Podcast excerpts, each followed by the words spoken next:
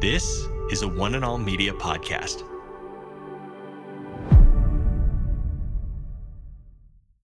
Today, Today, Today, Today with Jeff Vines, We are taking the gospel to the world. pastor, apologist, and Bible teacher. bringing people far from God near to God. We believe in one truth that will be delivered in love and compassion, connecting every one person to all that God has promised them. You make me wanna dance and sing with every single breath I breathe. I will bring this offering. You are my wonder. You with the wonder. today, today, today, Today with Jeff Vines. Welcome back to Today with Jeff Vines. My name's Aaron, and in this episode, we're continuing Pastor Jeff's message on courageous love. He's in the book of Ruth, and we're looking at the story of Ruth's mother in law, Naomi, and Boaz, the kinsman redeemer who ensures they were safe in Bethlehem. Ruth loved Naomi, but she also trusted Naomi's God, Yahweh. This is the second half of this message, and if you missed the first part, you can find it by searching for Today with Jeff Vines wherever you listen to your podcasts. Here's Pastor Jeff now with the rest of the message. Now, the truth is, the name of this book, though, is not the book of Boaz. The name of the book is the book of Ruth. Now, go back for a moment. Why did Ruth come with Naomi? Naomi tried to get Ruth to turn back. Said, Ruth, you could have a husband there. You could raise a family there. You could gain an inheritance. In Moab, you've got a fighting chance. If you come to me and with me, you're probably going to have nothing. Ruth's response to her mother in law is, Don't urge me to leave you or turn back from you. Where will I go? Where you go, I'll go. Where you stay, I'll stay. Your people are going to be my people. Your God, my God. Now, there's two amazing things here. Ruth is saying, I'm coming with you, and I expect a worse life.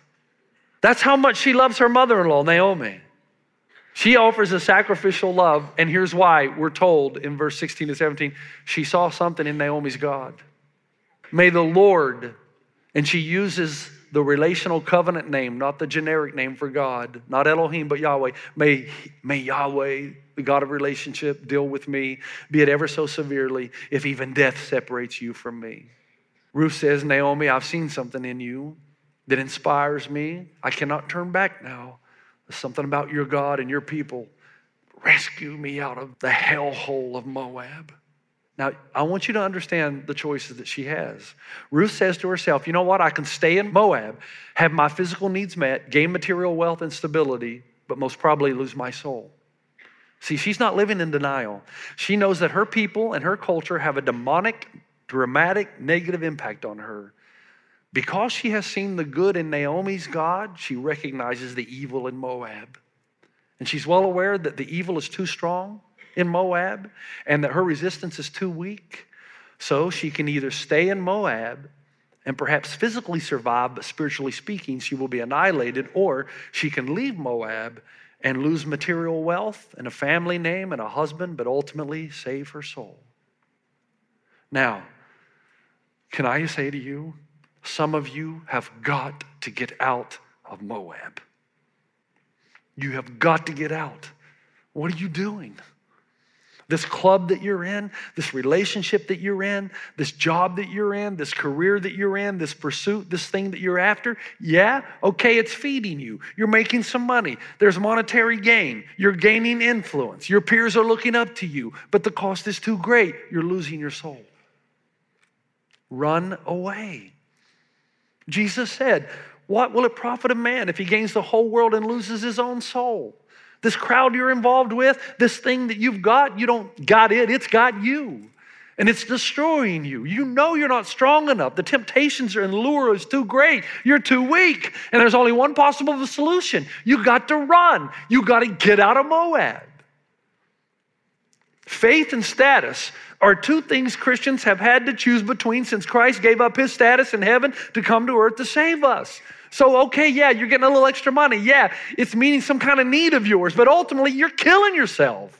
The disintegration of your soul. Jesus said, No one can serve two masters. Either you'll hate the one and love the other, or you'll be devoted to the one and despise the other. You cannot serve both God and money. You have to make your mind up. What are you going to ultimately live for? And you're not strong enough to stay in Moab. Get out. Get out before it's too late. Before you quench the fire of the Spirit, you can't even feel the conviction of God, and it sucks the life right out of you. But there's more. Go back to Ruth. She knows that if she goes with Naomi, there's a chance that Naomi will not die. But if Ruth does not leave Moab and the comfort of her own home and the chance of having a family, then Naomi will certainly perish. If Naomi's going to have a life, Ruth will have to lose her. If Naomi is going to have a name, a land, and a progeny, Ruth will have to give hers up. Ruth will have to give up her own name, her wealth, her family. If Naomi is to ever have a chance at survival and a chance to really live, that's what Ruth does. Which leads me to believe that if you ever hope to save someone, you got to lose something. If you really hope to save someone, including yourself, you got to lose something. And we talk around here about our one life, helping people far from God come near. And if you ever hope to bring one life who's far from God near to God, it's going to cost you something. It's going to cost you time, sometimes money. It's going to cost you something, sometimes to bear their burdens. But there's always a cost. That's why Ruth impoverishes herself so that Naomi can become rich. Ruth loses herself that Naomi might find herself. Ruth suffers outside the gate so that Naomi can be welcomed back in. Ruth becomes an alien and a stranger in an unknown land so that Naomi can find her ultimate home. Naomi has been redeemed. Now, can you see any pattern yet? Have you seen it yet? Boaz, the bridegroom, he marries Naomi and his wealth becomes hers. He pays her debt and offers her new life. Does that sound like anybody else? And then there's Ruth, the suffering servant. She goes outside the gate. She leaves her home. She becomes an alien, marginalized, so that Naomi can be found and restored. Does that sound like anybody? Hundreds and hundreds and hundreds and hundreds of years before Jesus shows up. But then, the real point of the story and the narrative is in chapter 4, verse 13 through 17, that you've been waiting for a while. So Boaz took Ruth, she became his wife. When he made love to her, the Lord enabled her to conceive, and she gave birth to a son. The women said to Naomi, Praise be to the Lord, who this day has not left you without a guardian redeemer. May he become famous throughout Israel. He will renew your life and sustain you in your old age. For your daughter in law, who loves you and who is better to you than seven sons, has given him birth. Then Naomi took the child in her arms and cared for him. The women living there said, Naomi has a son, and they named him Obed. He was the father of Jesse, the father of David. Really? A daughter in law can be better than seven sons? How's that possible? Well, seven sons represents the perfect family. Seven sons to give you a family and a hope and a future and property and land and labor and heirs. So the Bible's saying at a very, very uh, appropriate time that there's something that comes into a person's life that is more satisfying, more fulfilling, more transforming than the perfect family. Something that is more precious than family and wealth and status more valuable than the perfect relationship, perfect career, perfect social group. Something that will give an internal peace that far exceeds any external wealth. There's going one day to be the ultimate kinsman redeemer, and he's going to be born in Bethlehem, the city of David. And there is an amazing similarity between the redeemer that will come and the ancient family of Ruth and Boaz. Like Ruth, he will leave his father's home and throne above to go to a foreign land expecting things to be worse. Like Boaz, he'll not only pay your debt, he reaches out and unites with you so that all his wealth becomes yours. Like Boaz, he's your flesh and blood, your kinsman redeemer, the firstborn among many brethren. Like Ruth, he loves you and pursues you to the degree that he refuses to allow even death to separate the two of you. Who is he? Jesus. born in the city of David, the grandson of Obed, the son of Ruth and Boaz, the kinsman redeemer of Naomi. Now, now, you, you did the hard work, so let's chat just a second. You know down deep inside that God exists. You know that He does. When I was in the UK doing radio interviews, somebody suggested I read a book, How Nothing Rolled Over into Something. Don't bother. You can say what you want and talk as long as you want, but no matter how smart a scientist you are, you're never going to be able to explain how something can come from nothing, no matter how hard you try. Down deep inside, you know there is a beginner. Now, just because you know that God exists doesn't mean you know what He's like. See, that's the point. What is God like? Okay, God exists, but what is He like? And the only way you're going to know what God is like is if He's chosen to reveal Himself. That is the ultimate question. Has God chosen to reveal himself? I was reading another book written by Hindu in India, and it was written by a lawyer, a politician. It was well written, so I picked it up. I thought, I'm going to read this. And I got into the early lines of the book, and he says, I'm happy to describe myself as Hindu for a string of reasons, though faith requires no reason. That is not the message of Jesus. He says, I am the way, the truth, and the life. Nobody enters the Father, into the relationship with the Father except through me. And then he says, You need to test me in this. Where does the evidence point? Does the evidence point that God exists and He's revealed Himself in the person of Jesus Christ? And the answer is yes, through the historicity of the resurrection. That's an entirely new sermon, but Jesus says, I am the way, the truth, and the life. I have validated this by my resurrection. Nobody else came back from the dead. Kind of, if you do that, you kind of have a voice. But then the rest of Scripture is to reveal to you what God is like. I delight greatly in the Lord, says Isaiah. My soul rejoices in my God, for he has clothed me with garments of salvation and arrayed me in a robe of righteousness. So to become a Christian is to say, there is one who truly went outside the gate for me. There is one who descended into greatness. There is one who truly became alien, cosmically alien. The God of heaven born in a manger. There is one who is my Goel, my kinsman redeemer. He bought and paid my debts. He made me an heir of all his riches. He gave me a kingdom that cannot be shaken. Jesus Christ did not merely say, I'm going to throw my life away so that you can have yours. He says, No, I'm not going to allow even death itself to separate us. I will die so that I will never be separated from you. I will separate from my Father before I separate from you. And here's the clincher, folks. It all comes down to this one statement. Only when you see Jesus for who he truly is will you leave Moab behind. Until then, you're not going to do it. You're going to have one foot in both worlds.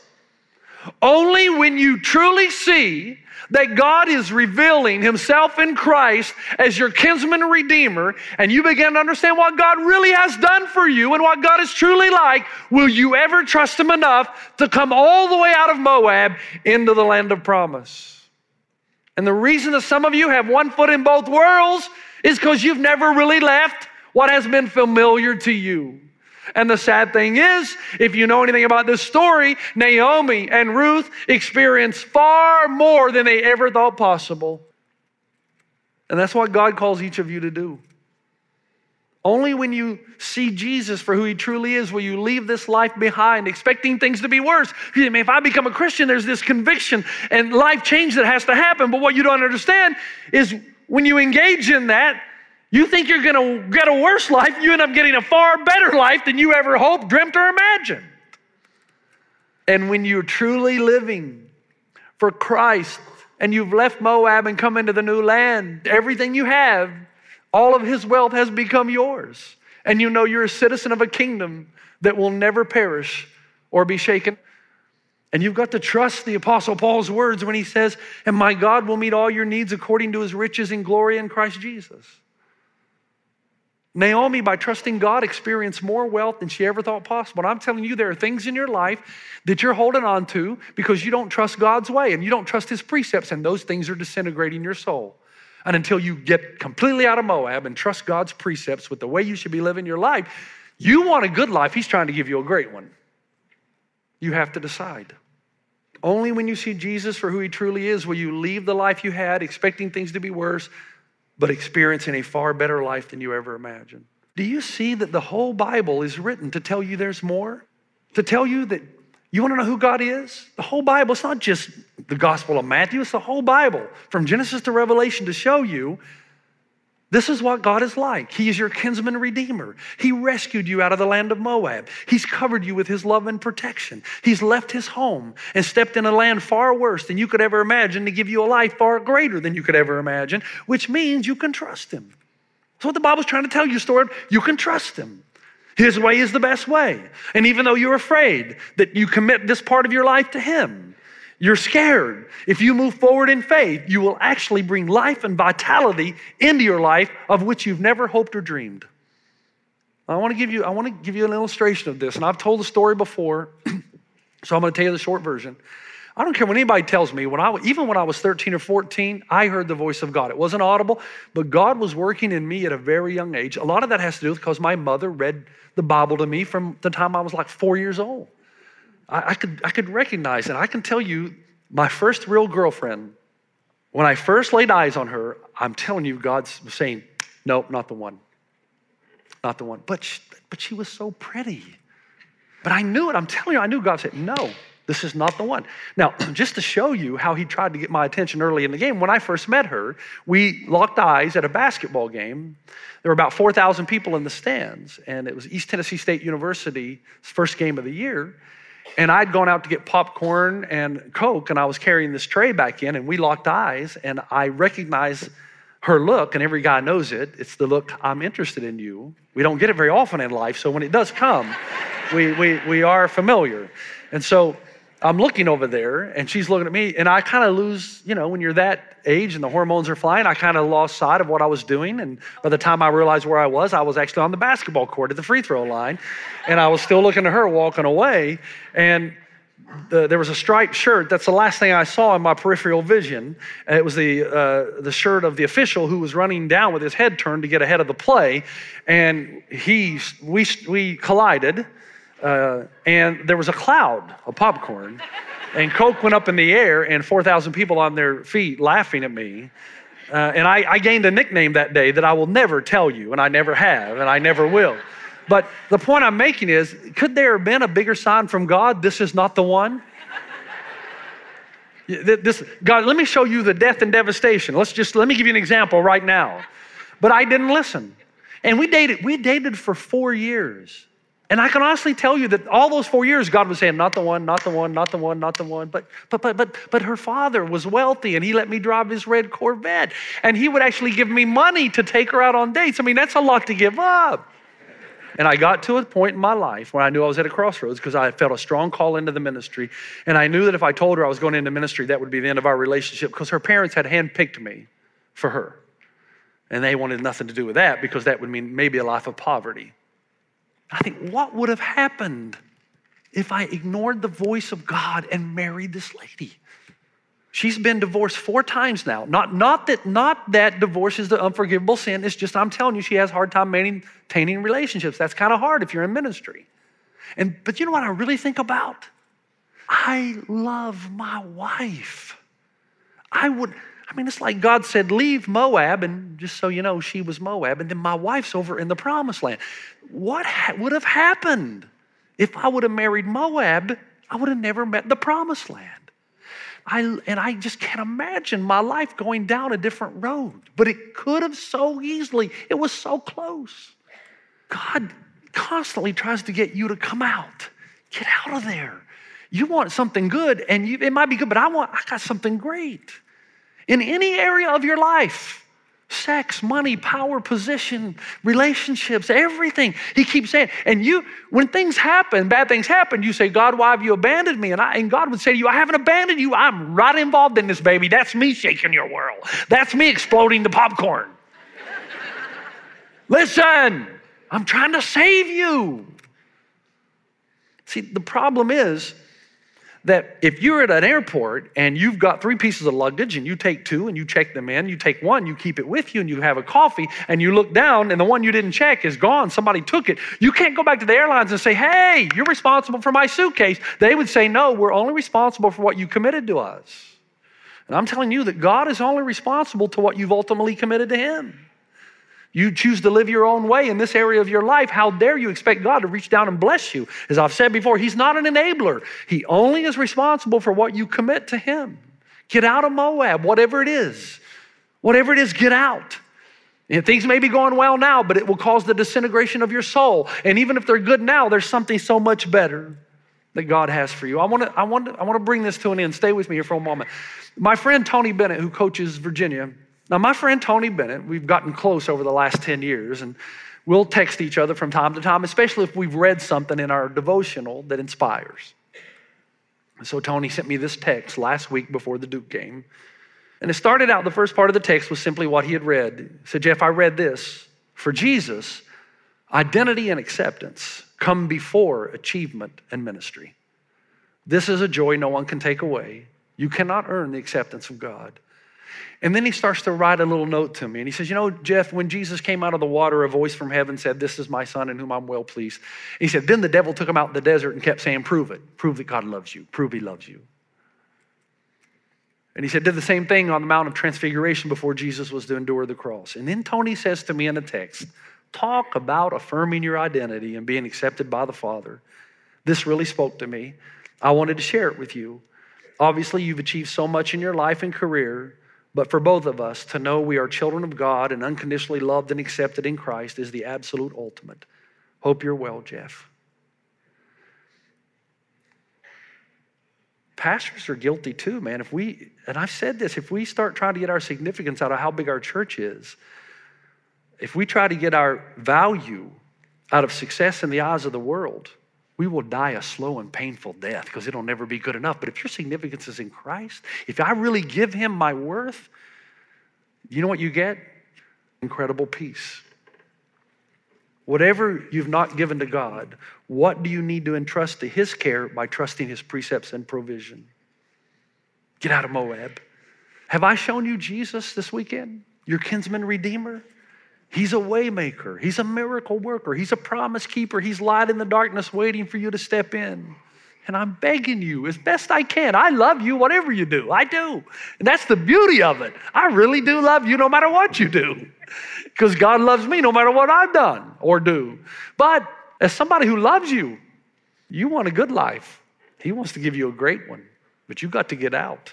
And until you do, there's this constant battle between vitality and growth and the disintegration of your soul.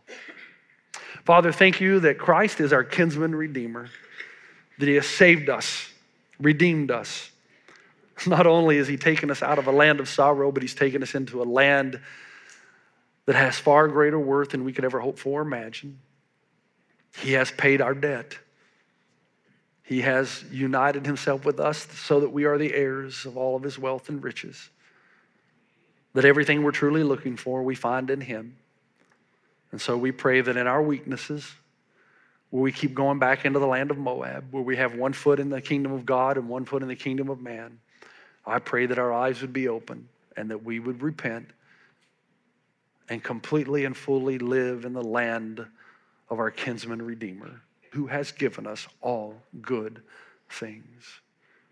You are a waymaker, a miracle worker light shining in the darkness. Give us the courage to step in. In Christ's name, amen. You've been listening to Today with Jeff Vines. Next time, we'll bring you a new message from Pastor Jeff. You can listen to more messages like this. Just search for Today with Jeff Vines wherever you listen to podcasts.